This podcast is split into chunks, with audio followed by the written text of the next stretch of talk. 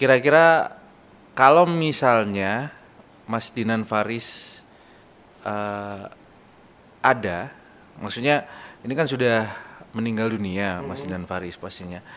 Apa yang Mas Alvan sesali dan sebenarnya ini pengen Mas Alvan ungkapkan atau ucapkan ke Mas Dinan Faris? Karena waduh ini Mas Dinan Faris kan sudah nggak ada penyesalan apa yang pengen diucapkan minta maaf atau pengen menyampaikan apa? Pengen jujur apa? Dan lain sebagainya. Eh,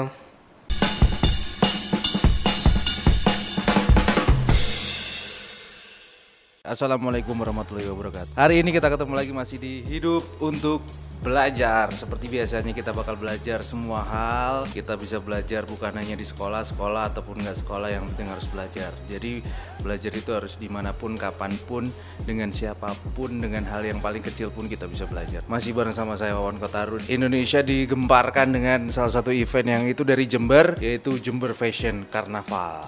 Dan ini sangat spesial sekali karena di samping saya Mas Alvan. Iya. Halo Mas. Halo Mas Wawa, Gimana kabarnya? Baik ya. baik sekali. Buat kalian generasi milenial, kalian harus tahu sebelum MNC TV itu namanya adalah TPI. Jadul ya.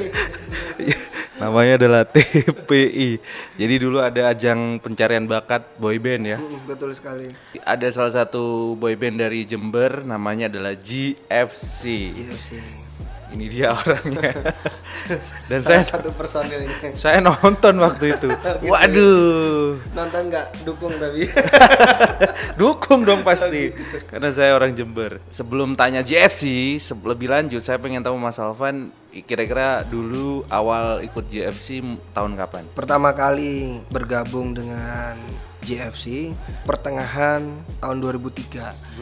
2003. Ya awal. Waduh, 2003 ya. 2003 masih awal waktu GFC kedua waktu itu. Itu baru pertama kali saya nge-MC 2003. Gitu. Jadi waktu itu awalnya nganter saudara. Jadi saudara ada yang gabung duluan. Beberapa kali latihan itu kok rasanya asik. Waktu itu kalau latihan kan di luar. Kita sampai nutup jalan. eh, saking asiknya gitu ya ngeliatin kok sekedar nganter itu rasanya kok nggak enak gitu. Akhirnya dipaksa gabung sama saudara. Jadi terpaksa ya. Terpaksa waktu itu karena nemenin. Tapi kok lama kelamaan malah saya yang eksis dari Oh, dianya nggak eksis. Ya saudara udah nggak eksis waktu itu saya yang eksis. Mungkin lebih berbakat situ kali ya. Ya bisa bisa dibilang seperti itu. Terus gimana eh, perjalanannya bagaimana waktu itu? Jadi waktu itu pandangan kita JFC itu hanya sekedar eh, ajang kita karnaval gitu ya. Kita nggak berpikir panjang bahwa di situ ada unsur-unsur selain edukasi, kemudian eksibisi dan lain-lain. Di situ kita bisa belajar belajar banyak kalau kita mau sebetulnya. Termasuk untuk mengemas sebuah acara bahkan sebesar ini sekarang. Di sana banyak sekali yang kita pelajarin selain diajarin untuk modeling ya, ada dancing. Kita juga diajarin untuk bagaimana kita berani ngomong di depan. Nah, itu juga salah Oh. satu yang sangat penting di sana. Public speaking. Betul. Itu diajari juga. diajarin juga di sana. Wah, Nah, dan semuanya kita dapatkan secara gratis. gratis. Gratis. Tuh, jadi buat kalian yang nonton bukan warga Jember, itu GFC kalau misalnya pengen ikutan gratis ya. Betul. Sekarang tidak mas, ada biaya apa pun. sekarang masih gratis. Sampai saat ini tidak ada biaya apa pun. Itu gimana ya? Saya penasaran kok bisa gratis, bisa ada gedungnya, ada tempat latihannya itu duitnya dari mana kira? Kalau boleh tahu. awal tercetusnya JFC itu berawal dari kita punya garment ya nama- di di Nanfari Center itu. Jadi di situ kita kan ada biasanya untuk tempat latihan di Nanfari Center. Di situ setiap minggunya biasanya kita adakan namanya di Nanfaris Fashion Week. Jadi kita ikuti tren-tren dunia saat itu. Misalkan dalam satu minggu kita pakai baby doll. Semuanya karyawan termasuk yang punya pun waktu itu juga pakai baby doll. Pendidikannya gratis, Iya. tapi ada unit bisnisnya. Tidak. Oh, nggak ada? Jadi waktu itu memang kebetulan kita punya garment. Oh. Nah, pada awal-awal berdirinya JFC waktu itu, itu banyak yang mengira-ngira bahwa keberadaan JFC itu ada kaitannya dengan bisnis yang kita punya itu sebetulnya tidak ada sama sekali. Bahkan kita melarang seluruh anggota dari dari peserta JFC tidak boleh satu orang pun melakukan bisnis di sana. Jadi kalau mau jahit ya boleh silakan jahit di luar. Tidak boleh ada di di garmen itu. Jadi Gitu. itu adalah sebuah kesepakatan bersama untuk berkomitmen ini adalah pendidikan gratis gitu Betul, ya. betul. Itu adalah cita-cita dari almarhum Dinan Faris sendiri. Hmm. Dan waktu itu instruktur tunggalnya adalah Mas Faris. Waktu itu setelah ya setelah JFC yang kedua, Hmm. Beliau meregenerasi ya kepada kita semuanya dipilih beberapa instruktur dan co-choreographer dilatih secara khusus oleh beliau dan sampai saat ini eh, JFC itu ditangani oleh generasi-generasi baru. Jadi nggak langsung oleh beliau pada saat itu. Awal-awal berproses ya. Iya, awal prosesnya mungkin JFC 1 instruktur tunggalnya hanya Mas Faris. Tapi mulai JFC 2 dan berikutnya sampai saat ini itu sudah generasi-generasi baru yang yang handle untuk in-house trainingnya. Di balik kesuksesan pasti ada proses yang panjang dan tidak mudah pastinya. Betul. Pasti ada kendala Mas Alvan sendiri ketika berproses di JFC, kendala yang paling tidak bisa dilupakan sampai sekarang itu apa? Mungkin ada yang protes, ada yang uh, haters haters atau Ya. mungkin gimana? Pro kontra di balik kesuksesan itu biasa ya. Biasa. biasa biasa sekali kalau kita bicara haters ya apalagi zaman sekarang zaman internet semuanya ya itu pasti akan ada yang suka ada yang tidak untuk mengatasi itu semuanya ya kita hanya membuktikan dengan prestasi sih Jawabannya adalah bukti. adalah bukti Ada sempat pro kontra nggak yang paling tidak bisa dilupakan sama Mas Alvan dulu? Apa gitu? kalau secara pribadi sih nggak ada ya lebih ke lembaga JFC sendiri bagaimana kemasan acaranya itu biasanya banyak sekali setiap tahun itu protes itu pasti banyak dan Pasti. macem-macem setiap tahunnya itu Oh. pasti ada Setiap tahun pasti ada ya? setiap tahun pasti ada yang jalannya macet lah yang Iya, iya, iya, iya. ditutup akhirnya nggak bisa nonton lah atau sekarang ya dengan baru lagi tapi ya alhamdulillah semuanya pasti akan ada solusinya bisa dibicarakan baik-baik Hmm. dan alhamdulillah yang saat ini pun juga sudah tertangani dengan baik Yang baru-baru ini ya? yang baru-baru ini Oke, yang baru-baru ini seperti apa? Searching aja di Google ya, oke. Setelah sukses GFC, punya nama besar, kemudian muncullah sebuah produk baru. Kalau saya bilang produk baru, yaitu boy band. Karena momennya pas waktu itu ada ajang pencarian bakat ya. betul Itu apa sih namanya lupa saya? Eh, ajang boyband Ajang boy band tip. TPI Singkatannya apa ya dulu ya? Eh, apa ya Kalau- ada sih kalau- singkatannya Kalau pelawak kan api Api. ya kalau boyband nggak ada sih Abi mungkin bukan? ya? nggak ada nggak ada Abi kalau kalau girl band Umi mungkin. itu waktu itu boy band ya, Iya. ajang pencarian boy band. Betul. Kalau nggak salah itu i- kenapa kok bisa ini kan bentuk ini bentukan atau mungkin udah ada? Kayaknya bentukan ya. Karena Eh, saya saya kenal semua personilnya. gitu ya begini awal munculnya boyband itu kan di GFC itu kan macem-macem sebelum se- eh, segala jenis entertain di situ ada Hmm. kebetulan skill yang kita punya gitu ada beberapa personel kami itu yang sudah senior di situ ya Iya iya iya. Kan saya di situ saya dengan Gegi Chandra betul-betul yang ikut JFC dari dari JFC yang kedua itu kita punya skill dan kebetulan waktu itu ada audisi. Itu di Jember atau di Surabaya? Waktu itu audisinya? kita audisinya langsung ke Jakarta. Ke Jakarta? Ke Jakarta. Waktu itu jurinya ada Mbak Nino Tamam. Mhm. Ada juga dari perwakilan dari em, MNC. Nah, waktu itu ada audisi, ada beberapa kota besar ya di Surabaya, di Jakarta. Kita langsung ikut ke Jakarta waktu itu. Kita pengen ikutan nih. Kita hanya berdua, minimal namanya boyband paling tidak ada tiga orang minimal ya. minimal kita cari cara nih kita harus kumpulkan teman-teman kita yang ada di Jember namanya juga waktu itu terpikir namanya JFC Voice oh iya iya. Gegi menghubungi Pras Hmm. saya menghubungi Oki Oki, Al- almarhum ya? eh, Iya. almarhum Oki dari berempat ini kemudian kita coba latihan pembagian suara kayaknya lebih sempurna kalau lima nih. Oh. Oki mengusulkan Sinyo. Sinyo. ya akhirnya Sinyo bergabung habis itu kita bagi tugas. Namanya finansial kita masih kurang-kurang ya. Masih pas-pasan. iya pas-pasan. Sedangkan audisi terakhir itu besoknya. Kita bentuk sore hari seperti ini. Kemudian kita kumpulkan saya bagi tugas. Waktu itu Sinyo eh, dengan Oki Oh, yang iya. aransemen urusan tiket berangkat ke sana itu urusan saya udah saya nekat aja sebetulnya masih belum kebayang nih saya mau ke sana mau naik apa saya telepon almarhum Faris. Oh, Alam, Al- almarhum Dinan Dinan Faris, Faris. ya. Kita pengen ikut audisi dengan nama JFC Voice.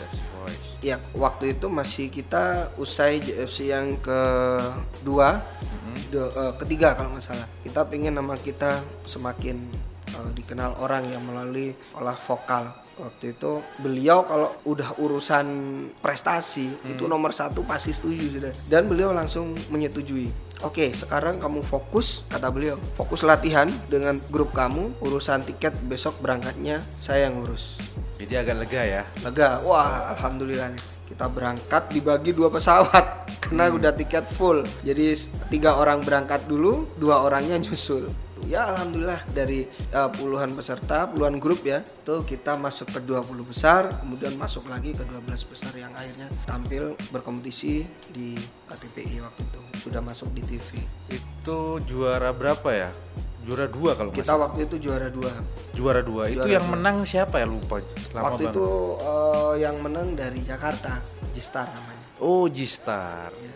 Itu pada ke mana sekarang ya? dari sekian banyak itu masih ada sih beberapa yang secara personal yang yang eh, kita masih berteman baik bersahabat baik Oh, masih Denny Darko Oh, Denny Darko itu boy band juga? Denny Darko itu juga Serius? iya betul Hey, Denny Darko. itu boy band apa namanya? Denny Darko itu waktu dia masih kuliah di Bandung Hmm. di ITB itu namanya BT Boys Oh my god. Jadi dia dia masih bersahabat baik dengan saya sampai sekarang. Dengan- ya sampai sekarang Oke. jadi kalau saya ke Jakarta juga ngubungin dia untuk nongkrong Ini kayaknya Denny Darko rebranding kayaknya ya. Awalnya boy band dan mengelabui audiens di Indonesia. Sekarang jadi magician dan nggak ada yang tahu kalau dia boy band ya. nggak ada yang tahu dulu sebetulnya waktu kita di karantina dia sudah sudah apa namanya sudah pandai untuk untuk sering-sering saya minta sulap dong sulap dong gitu Oh. sudah sudah magician dia waktu itu Ternyata bisa nyanyi dia ya. hebat, hebat, hebat. Hanya di channel YouTube ini Denny Darko terbongkar. Itu ya sampai sekarang ya. ya Ada yang lainnya mungkin siapa sampai sekarang? ada sih yang satu grup dengan Denny Darko itu namanya juga pelukis pasir juga Hmm. dia baru eh, bikin YouTube juga akun YouTube juga Sekarang? Abe Rubio Abi Rubio. Abe Rubio Oh. itu juga mulai naik daun Sekarang udah ini ya. iya Eh, ini kan JFC yang ke-8 ya 2009 Iya. ini dan ini adalah spesial karena ini adalah pertama kali tidak ada biasanya dibuka Mm-hmm. oleh founder apa foundernya ya Mas Dinan Faris. Dan gaungnya di Jember di seluruh Indonesia juga sangat luar biasa. Dan bagaimana kesan-kesannya Mas eh, Alvan selaku anak didik dari almarhum ya? Kesan-kesannya di JFC kali ini dan tidak ada Mas Dinan Faris. Pada saat beliau eh, tiada itu sebetulnya buat buat kita ini berpikir pikiran kita sudah sangat berat sebetulnya. Sangat beratnya itu kalau saya mengibaratkan beliau ini kekuatannya sama seperti 10 orang sebetulnya oh ya Ya artinya begini, eh beliau ini sebelum sebelumnya itu tidak pernah sakit orangnya. Dia selalu Fit. eh, fit, selalu iya selalu memotivasi kita semuanya. Bahkan di Jakarta pun di, selain kesibukannya sebagai do- do- dosen, dia itu malam harinya dia selalu waktu-waktunya itu untuk mikirin JFC bagaimana JFC uh, dikenal kemudian uh, lobby sana lobby sini supaya kita itu bisa uh, istilahnya itu lebih eksis lah di mana-mana. Lebih grow up. Nah seperti itu. Dan kehidupannya Mas Faris itu tidak seperti malah kita kita ini yang selalu uh, mengeluh mungkin ya. Satu Capek. mengeluh. Bahkan kalau kita kehidupannya mungkin lebih enak hari-harinya makannya Ben. beliau orang yang sangat sederhana. Oh iya. Ya saya waktu itu kurang lebih tiga tahun bersama beliau di Jakarta. Dari makan aja beliau itu nggak pernah yang neko-neko. Hmm.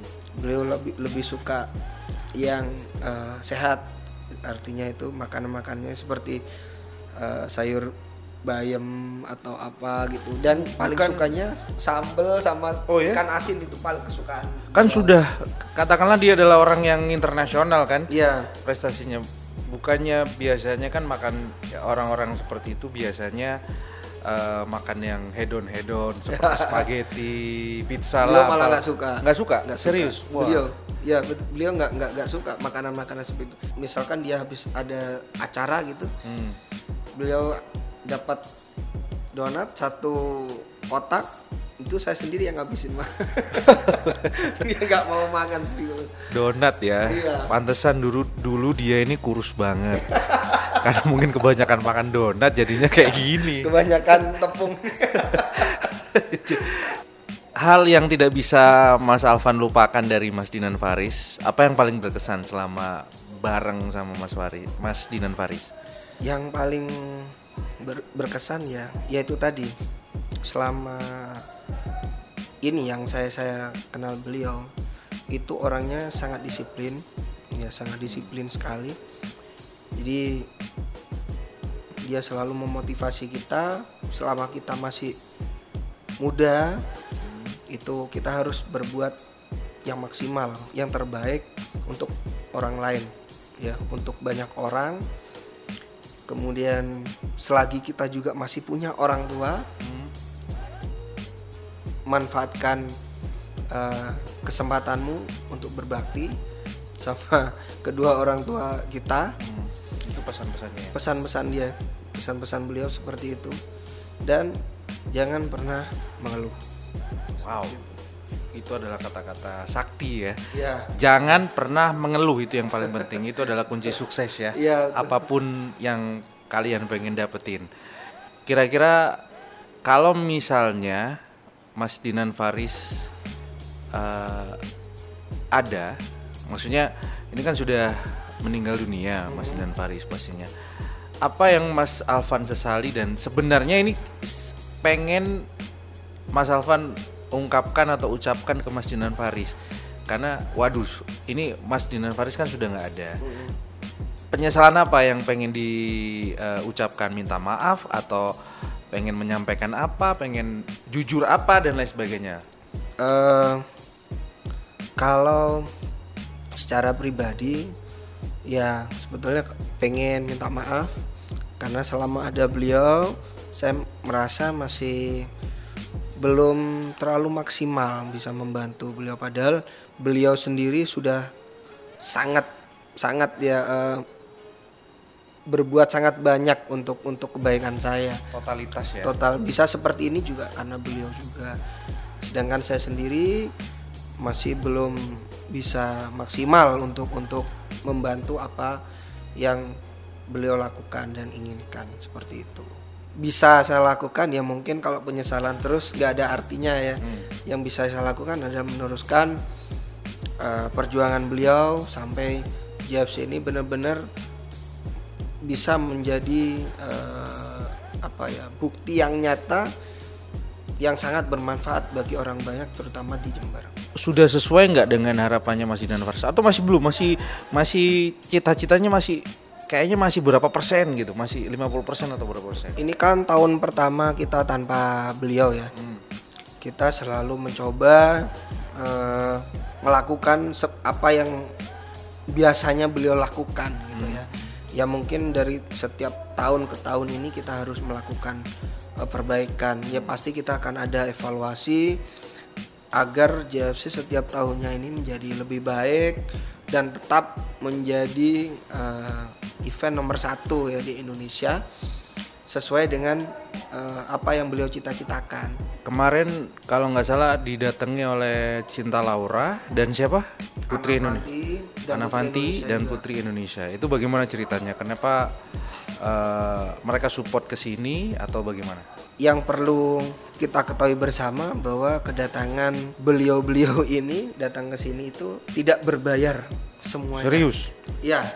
Jadi kedatangan gratis gratis. oke Jadi pertama kedatangan mereka ke sini itu adalah karena beliau, karena Dinan Faris. karena almarhum ya Ya satu mungkin anak Avanti ini juga sahabatnya Oh. uh, almarhum. Iya iya. Jadi semua penginapan ini ya juga itu semuanya Tidak. bukan- Iya betul. Jadi eh, pihak panitia tidak ada akomodasi untuk Tidak ada free. free. Cinta Laura? Kalau Cinta Laura itu kebetulan eh, dari teman kami yang juga Hmm. dari JFC itu yang sukses di Jakarta, Bubah Alfian itu yang Hmm. Oh ya. kebetulan juga make up artisnya Cinta Laura Oh ya. itu yang meminta untuk untuk eh, Cinta. Laura bisa support di sini. Itu support. Support ya. Free? Hanya kita yang membuatkan kostum saja. Oh hanya oh fasilitas kostum aja. Iya. Untuk akomodasi dan lain sebagainya free. Sudah free. Oke. Hanya GF yang bisa mengundang Cinta Laura secara free. Terus kenapa kau mau free? Cinta eh, Cin- kalau Avan siapa?